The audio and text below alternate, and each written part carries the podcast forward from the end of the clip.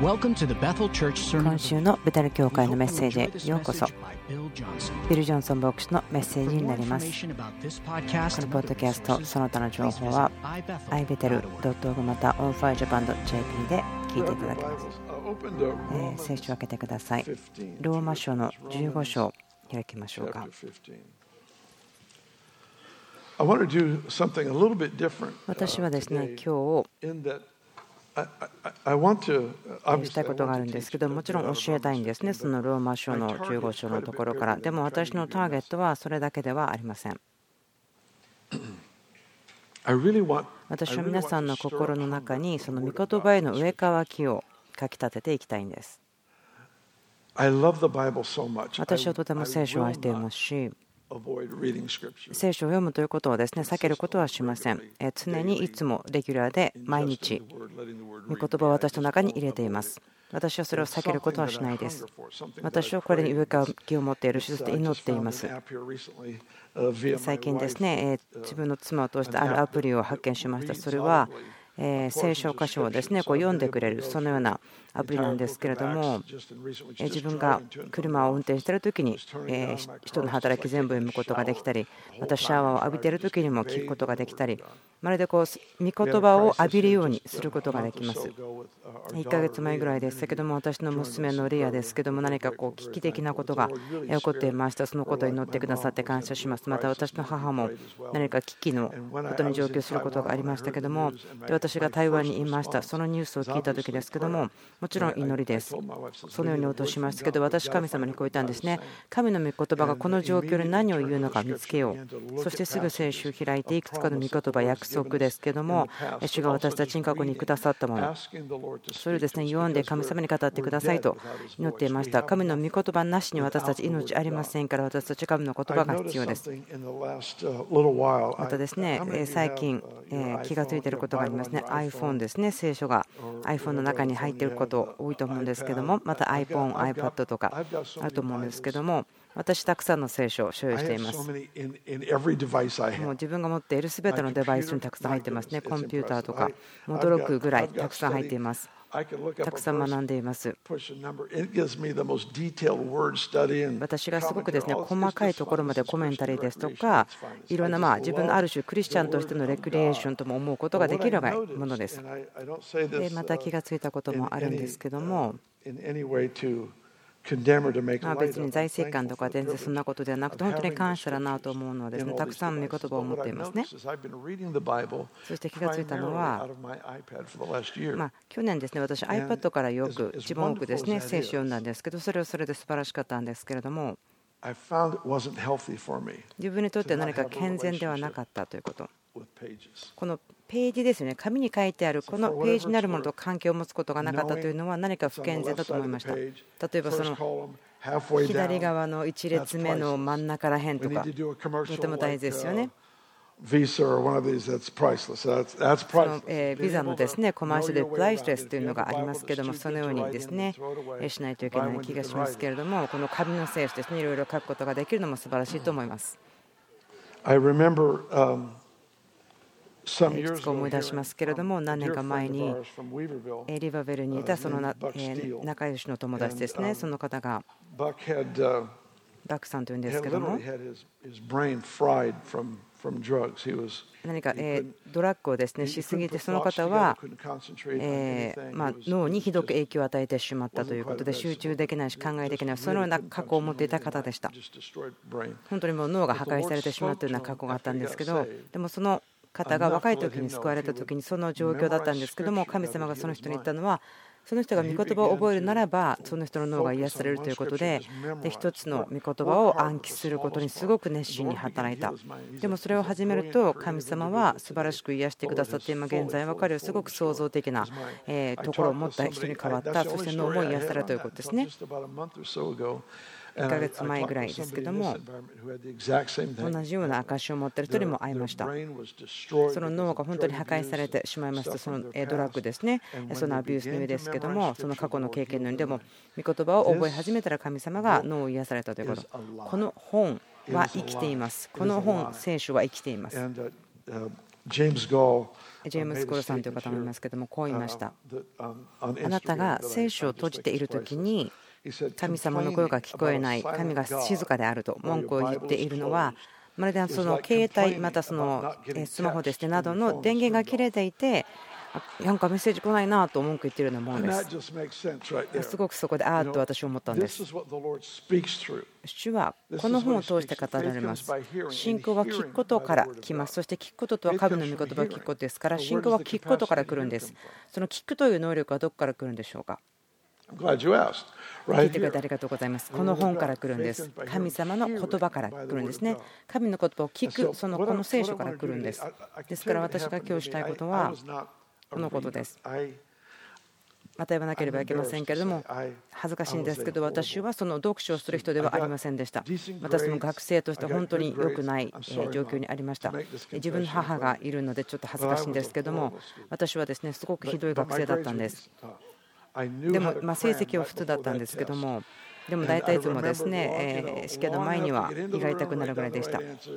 入っていって、大体合ってることを書いて、でも自分はそれあんまり分かってなかったんですけども、学ぶこともすごく、読むことも嫌いでした。要するに仕事とかま何かをする、働くっていう遊びの他のことは好きではなかったというふうな言い方かしません。それらのことに対してまるでアレルギー反応のようなものを持っていました。でも、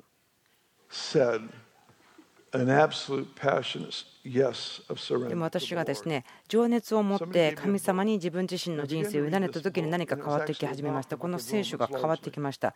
何かローマ書についての本を読み始めたんですけども何かその本を読み始めた時に御言葉への上書きが来ましてなぜならばその本を読んだ時にえっ？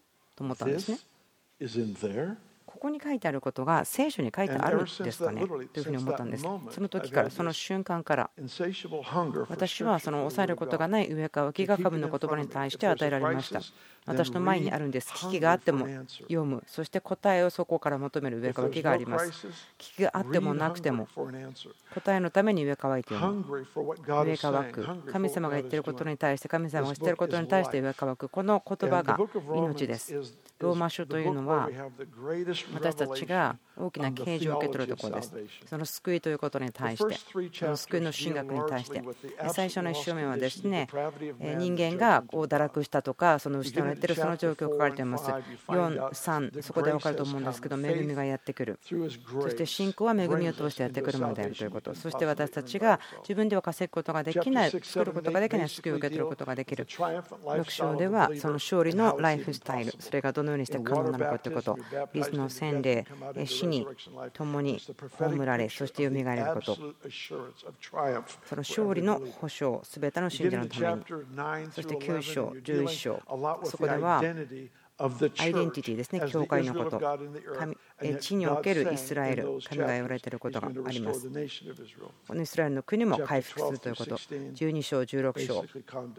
教えがあります。恵みです。関係です。私たちが人生をどう生きるかということ。15章のとこですけども、ここで皆さんにですね、ある土台を与えたいなと思っています。教えですけども、皆さんが見ていただけるといいなと思います。私が今日関心があることは、生徒ではないと思っている方が生徒になるということです。カジュアルな興味があること、人が驚くべきコントロールできないようなその上書きを持つこと。神様はあなたに語っています。これはあなたが自分の心の中に御言葉を入れることによって作ることができる貯水池から主は語りますと言っていることなんです。それがあなたの魂の食事になりあなたが与えられた状況チャレンジがあるときまたその前線するためのチャンス。私たちは神の御言葉から離れて生きることはできません本当に私たちはこの神の息、神の言葉で生きます。上乾きというのは聞く、神様の声をですねランダムに聞くのではなくても、御言葉ですね、神の言葉、ここにあるもの。御言葉のゆえに神の言葉が聞ける上乾きなんです。私たちは3つのですね聖書箇所、15章からですね読みますので、どうぞ、どうぞ開いてください。え聖書、この紙の本ですね、また iPod、iPhone、どちらでもいいんですけども。4節から読みましょうか。昔書かれたものは全て私たちを教えるために書かれたのです。それは聖書の与える忍耐と励ましによって希望を持たせるものです。どうか忍耐と励ましの神があなた方をキリストイエスにふさわしく同じ思いを持つようにしてくれさいますようにそれはあなた方が心を一つにし声を合わせて私たちの主イエス・キリストの父なる神を褒めたたるためです13節ですね。どうか望みの神があなた方を信仰によるすべての喜びと平和を持って満たし、精霊の力によって望みにあふれさせてくださいますように。17節それで神に仕えることに関して私はキリストイエスにあって誇りを持っているのです。私はキリストが違法人を従順になさせるためこの私を用いて成し遂げてくださったこと以外に何かを話そうなどとはしません。キリストは言葉と行いによりまた知る人不思議をなす力による、さらにまた御霊の力によってそれを成し遂げてくださいました。その結果、エルサレムから始めてずっと回ってイルリコマに至るまで、キリストの福音をくまなく伝えました。4節に戻りましょうか。この3つのですね考え方をつなげていきたいと思うんです。その御霊の力、その現れということですね、そのそれがこうクレッシェンドになって、この力ということですね、人の人生が変わるとき、またその癒し社会が文化が癒されることで必要なことだと思っています。4節こういてますね、昔書かれたものは、以前書かれたこと、その教え、何の話でしょうか？この時の聖書というのはもちろん旧約聖書のことだと思うんですけども、彼らがその中から勝利に満ちて生きることができる。この教え、立法、またその予言書を読んでいる時にそのように生きられるのはすごいなと思うんですね。ですから、それらのことは新しいことへのそのルートシステムですね、ネとなる部分だったんです。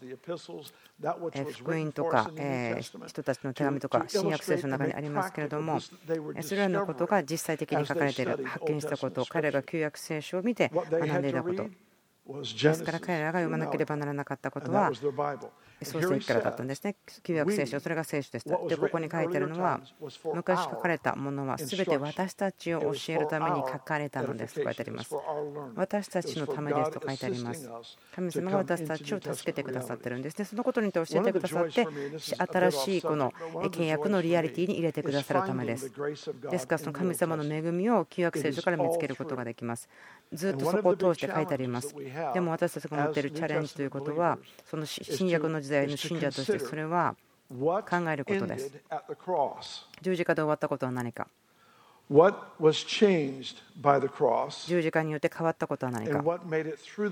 十字架を通っても変わらずにあるものは何かこの3つのリアリティですけどもあるんですけどもそれが旧約から新約に来たところですね。止まったものは何でしょうか？動物の生贄です十字架で変わったことは何でしょうか？その安息日ということが安息の中のライフスタイルに変わりました変わらなかったものは何でしょうか？ダビデの礼拝ということです。音楽をお祝いすること、神様の良さを祝うこと。アンモスの9で予言されていますけれども、それが今の日の現実になっているということです。ですから、あなたをその生徒の心として、生徒のマインドセットに呼び出したいと思っています。旧約聖書というのは、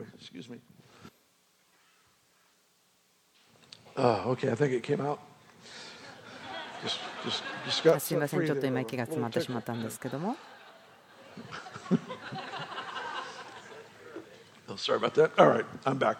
はい、では行きましょうか。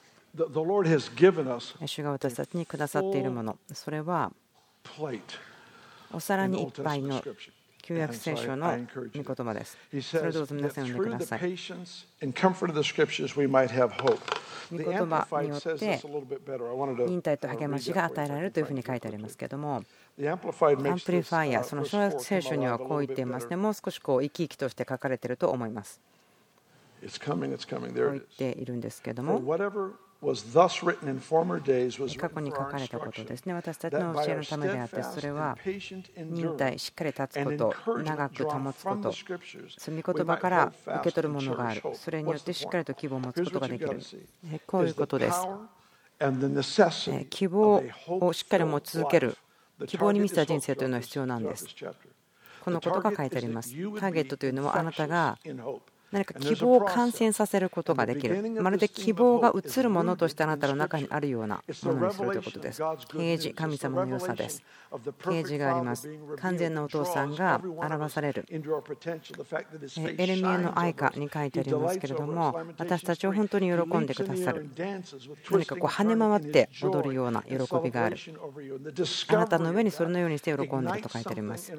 私たちの心に何か火をつけることができる。取り替えることができない。他の方法では満たすことができない。そのお父さんが誰かなと知り、そしてそれを喜ぶこと。それが良い知らせです。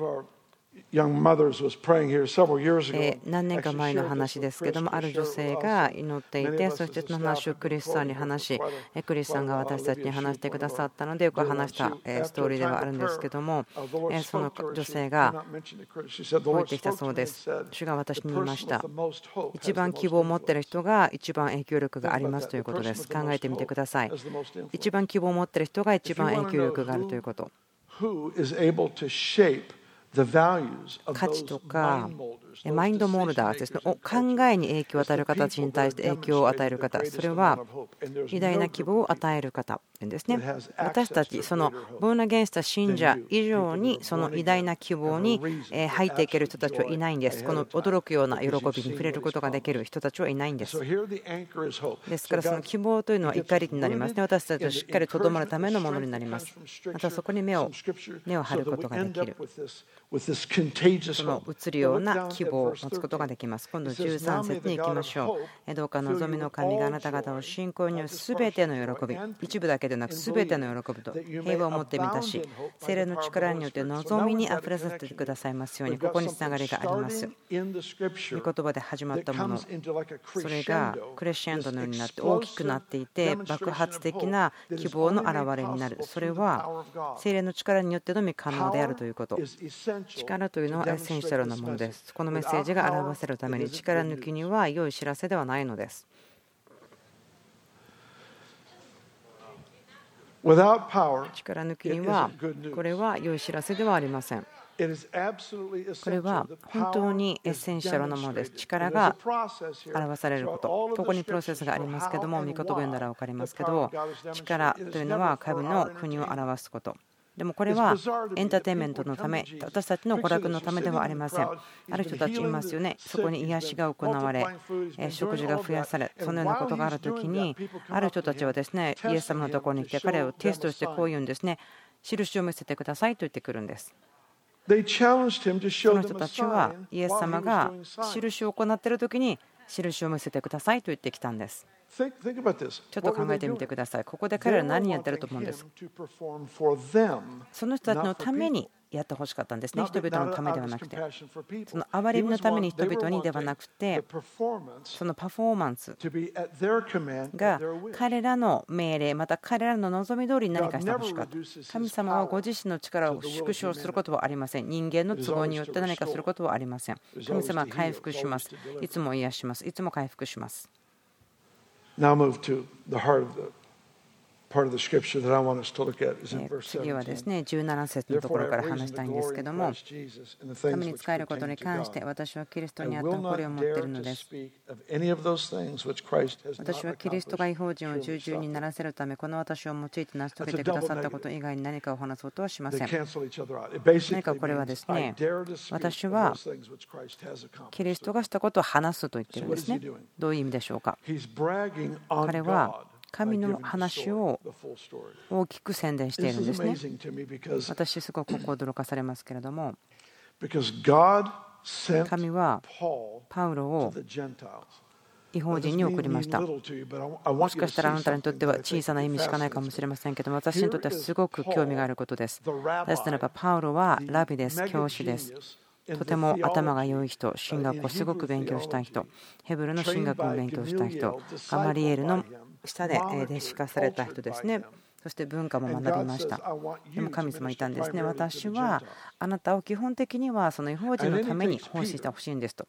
そしてペテロを選んで、どちらかというと荒削りな漁師ですよね。そんなに口が良いわけでもない。そして知識もあるわけではない。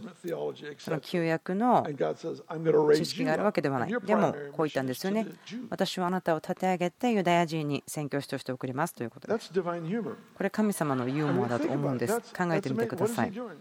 神様何やってるんでしょうかね。これはこう言ってると思うんです。多くの人たち皆さんテストしますよね。あなたの長所とか、また賜物とか、それぞれ楽しくていいんですけど、でもあんまり関係ないかなとも思えるんです。今の話とつなげますとね、なぜならばその理由は、神様の持っているファクターということですね、神様が与えることができるもの。それはその人が足りないことによって神様が強いと表されます。神様の必要なもの。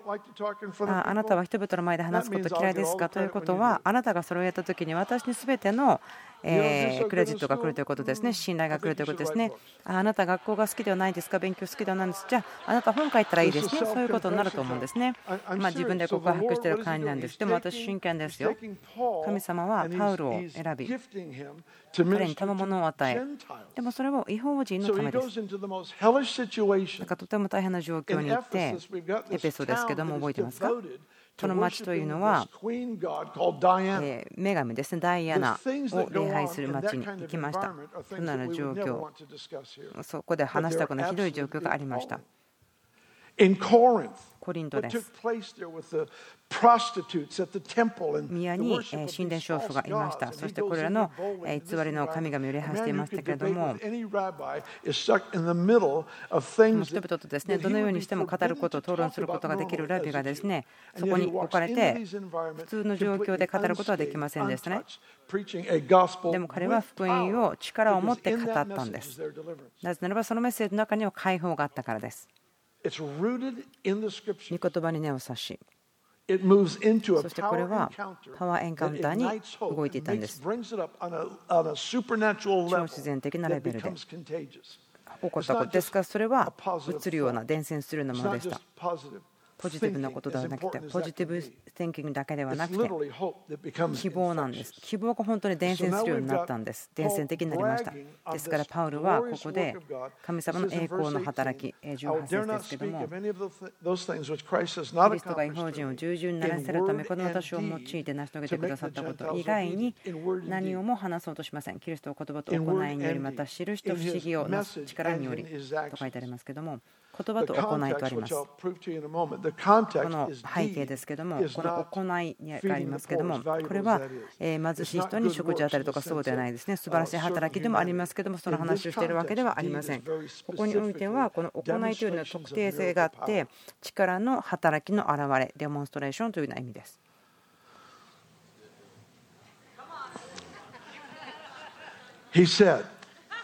彼は言いました。私はキリストが違法人を従順にならせるためにこの私を用いて成し遂げたこと以外に何を話そうなどとしません。キリストを言葉と行いにまた印と不思議をなす力によりさらにまた御霊の力によってそれを成し遂げてくださいました。それは違法人が従順なるためでしたとあります。ですから結果的にそのターゲットがリーチされましたということですね。目的が達成されたということ、神様の愛が表されたということ。何か永遠の命を約束するだけではなくて、天国のことを今味わわせるということができたということ。これが福音です。言葉と行い。コンビネーションがあるんです。この御言葉の中から皆さん見つけますよね。私がよく読んでる時にその印をするんです。その言葉と行いということ、同じフレーズ。そこには理由がありますけれども、何か私たちの文化というのが許可してしまうことがあるんですね。その1人が言葉をしてもう1人が働きをする。私たちの文化がですね許可してしまうことはビジネスの学校に行って学位を得てでも決してビジネスを自分がしている人ではない人から教わるんですね。なぜならばこのま北米の文化は特に経験した人が語るということを教えない。でもヘブルの文化というのは経験ということが教えることなんです言葉と行いです。イシャルカがですね、人の働きかけましたけども、一生で彼こう始めています。これはイエス様が始められたことして行ったと書いてあります、ね。なぜならばイエスはそれをいつも一緒にしました。その働き2つを一緒にしました。言葉を宣言し、力の働きをする。ですから教えて、そして奇跡が一緒にあったんです。その福音を語っている時に、説教している時にいつも力が伴っていました。そのコンビネーションというものがありました。イエスが行い、またそれをしたことです。ニコデモという人が出てきますけども、祭司でした。夜にやってきた人がいますけども、彼が言ったこと、見たことにすごく驚いたと。言っています。彼が見たこと、奇跡をしたことですね、ガマリエルがそう言ってますけども、ヨハネの3章を言いました。イエス様、私たちはあなたが神様から来た教師であることをしています。ならば、あなたがしたような印というのは神が共におられるのでなければありえない。この教えた人、教師ですね。またその行いということ、言葉と行い。マルコですね、16章にこう書いてあります。このことをよく表していると思うんですけども、聞いてください。そこで彼らは出て行って、至るところで福音を述べ伝えた。主は彼らと共に働き、御言葉に伴う印を持って御言葉を確かなものとされた。うん、御言葉を宣言したら主がそれにアーメンと言えるということです。御言葉を宣言して神様がアーメンと言うんですね。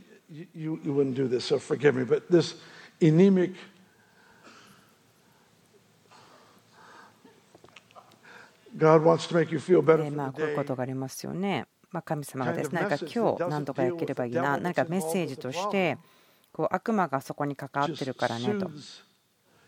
とりあえず聞いている人が、あ、今日だけ何とかできればいいやというふうに教える。そうではない。メッセージは、御国が来る。ですから、私たちの人生を通して存在しているその悪霊どもというのは粉砕されるべきで、それが今のためのメッセージなんです。そうです。ビルさん、アーメンそうでしょう。自分に言っています。キリストは言葉と行いにより19節また印と不思議をなす力によりさらにまた御霊の力によってこの御霊の力によってそれが起こりましたその結果エルサレムから始めてずっと回ってイルリクに至るまでキリストの福音をくまなく伝えましたとありますこのですね教会ベテル教会に私と父と共にですね70年代ですけども73年から8年ですね父と共にここで奉仕をしていた時に覚えていることがあります。あるですね言葉が使われています。そのフルゴスペル、まあ、純福音というような言葉がですね使われていたんでしょうか。その言葉をよく使っていましたけども、何か他のですねグループの方たちも、その印、主義、えー、セレのバプテスマ、そんなことのいろいろ。で、ある方がですね私の父にすごく正直にこう言ったんです。あなたたちがこのフルゴスペル、この福音すべて、純福音でしょうか、そのように語られるときに、それは何か、あなた方が全ての福音、メッセージを持っていて、他が持っていないということを何か暗示させるような、えー、あまり良くないと感じるような言葉ですよと言ってくれたんです。ですから私の父はある日こう言いました。その言葉も使わないことにしましょう。私たちと彼らというふうな何かない壁をあるように思わせてしまう。それをやめましょうと。私たちは人々を祝福するものですと。何かですね、その高慢さみたいなエレガントが入ってきてしまうんです。ここに私が気が付いたこと一つあります。私が世界中でどこにいたとしても、その信者のグループですね、どのような教団関係なく、彼らがですね神様を経験しているときに、何かその内側からですね、え生まれてきてしまうような態度があるんですね。神様の働きを今、地上で私たちが運んでいる。ですから私たちから受けることがみんなができたらいいのねと思ってしまうこと。なぜならば神様が同じように素晴らしいことを他のところでしていると考えるのは難しいんです。でも賢い人はどこにいるんでしょうか？多分神様は私たちがここでも素晴らしいことを知ってるけどこれは小さいことで世界中で大きなことがなされている。ですからその全部のということを考えた時に自分たちが全部持ってるわけではないんです。私このことをですね皆さんにちゃんと話してたらいいなと思うんですね。そのような考え方何か他の人を切り離してしまうとかまた他の人を小さくしてしまうようなこの神様の目的に対して求めている方たちに対してそのような態度を取らないようにしたいんです。意図的にですね議論をもたらすような緊張感を感じますけれども自分が今言いましたけれどもこのことを考えてください。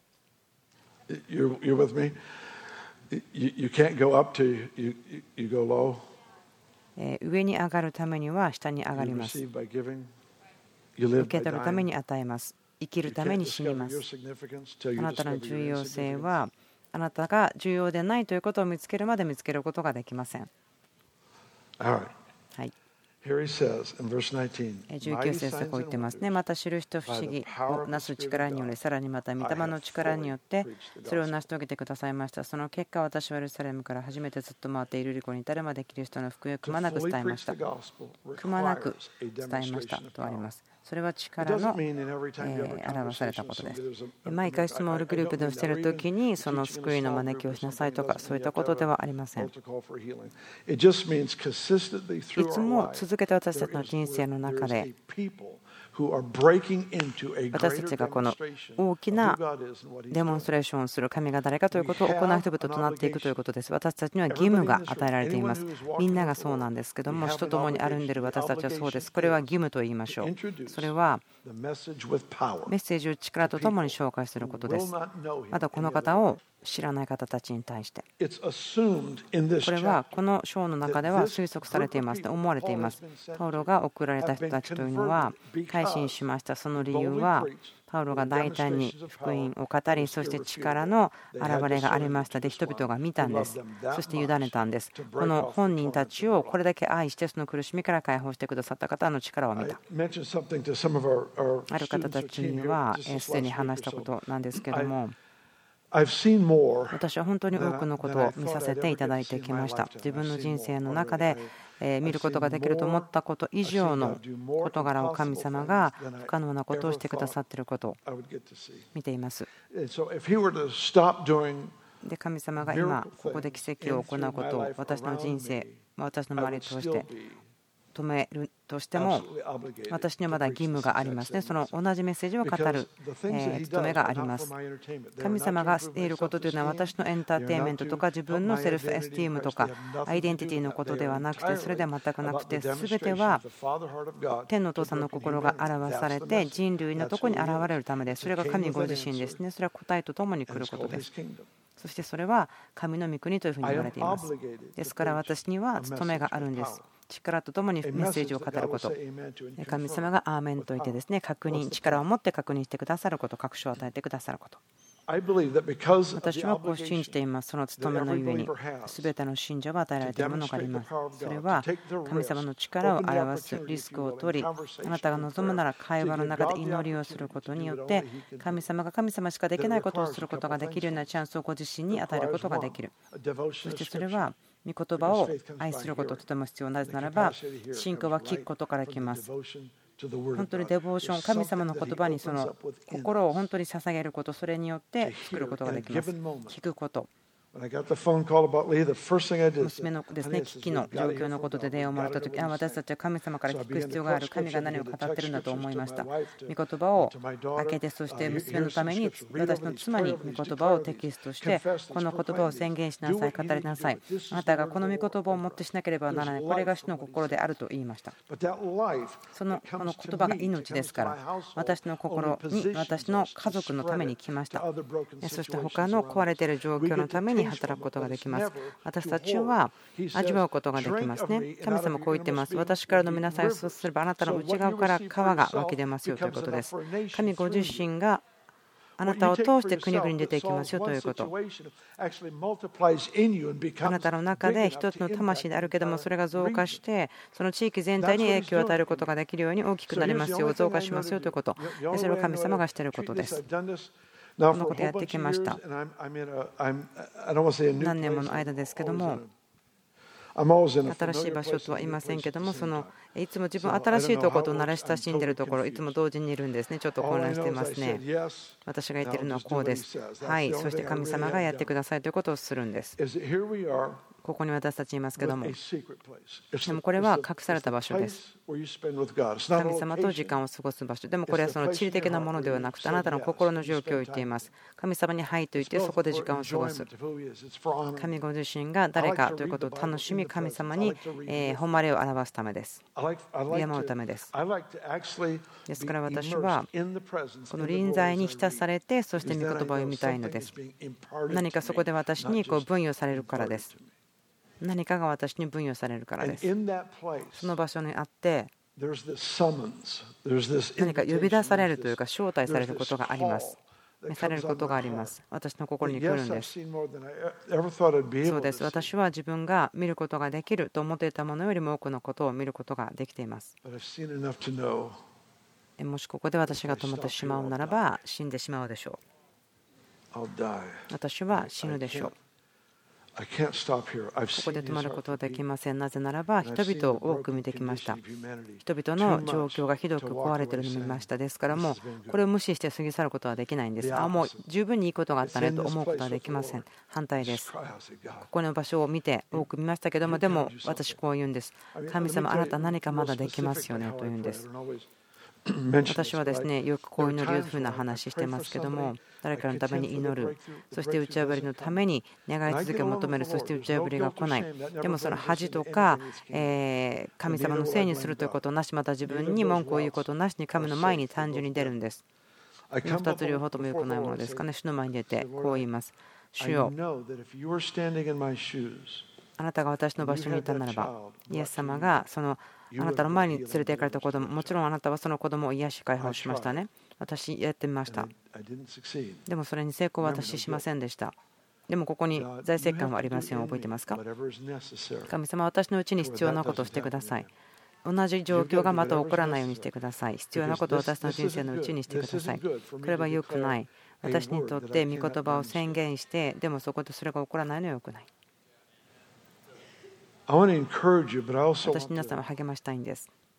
でも同時にあなたを召し出したい、呼び出したいんです。もう皆さんすでに多くのことをしてくださってます。ですから、ある意味、いつも一緒にいてそれをやってる、一番知ってる方にまるで説教してるの恥ずかしいんですけども、この打ち破り、ありました。でもこの町がまだ叫んでると思うんです。私、これ予言しています。その何か自然ということに対して関わる権威が解き放たれていると感じます。ここまでにしますけども、またそのこと他の時に話しますけども、種をまいておきましょう。この地において状況が来ると思います。神様が御言葉をくださることがあると思うんです。何か自分たちがそのことによって、あ自分たちがそれをやったというんじゃなくて、神様が天を持ってこられるために働いたと言えるために。Amen, Bill. Good point. 良いポイントでしたね。どうぞ皆さん立ち上がってください。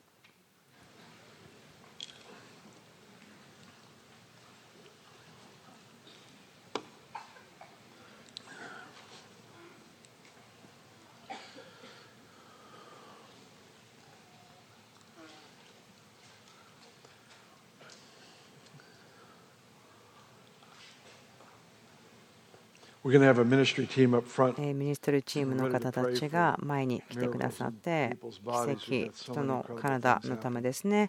癒して素晴らしいことが起こることに対して祈りますけれども。楽しいものが一つありました詳しい話をするならばある男性の方私たちの地域の方ですけど一つの目がですね何か病で見えなくなってしまう。で、一人の生徒さん、祈り、多分どこか路上で祈ったと思うんですね。私たちのスクールの生徒さん。で、その方が祈ってもらって、あもう今、病がなくなってしまいましたと報告しました。で、医者はこう聞いたんですね。何したんですかいや、あなたにそれ言っても死ぬと思いますよと言いました。でも医者が、いや、ちょっと言ってみてくださいよ。で、本人が、いや、あのベテルの教会のスクールの生徒が祈ってくれたんですよね。でも医者はこう言ったんです。ああ、信じますよ。なぜならば、あなた今日ですね4人目なんですよねその報告しに来るのって言ったそうです素晴らしいですね。Now, just to insert here, that is never to degrade the value of the medical でも例えばそれを言いましたけれどもその医療関係ですね。持って使えてくださる方の価値を下げるのは全く言ってないんです。私のですね娘のこともあります。し、本当に感謝しています。だから、こっちが良くてこっちがダメということではないですね。神様が両方用いていると私は思っています。その力を持って神と出会うということ。御言葉への上かわき。お父さん、普通ではない上かわきが賜物になりますように。今日も話しましたけども、御言葉、聖書への上かわき、増加されますように、聖書を読むこのこと、簡単であって必要なことです。なりますように。感謝します。御言葉の豊かさを感謝します。祈ります。あなたが御言葉への火花を心にかき立ててください。知識で満足することなく言葉と行いですから大胆さが励まされますようにそして偉大な力が行われること神様の栄光のために祈りますイエス様の皆によってアメン今週もメッセージを聞いてくださってありがとうございます。ベテル .tv をどうぞ見てみてください。また、オンファージュ j p でもいろいろな情報が見たり聞いたりしていただくことができます。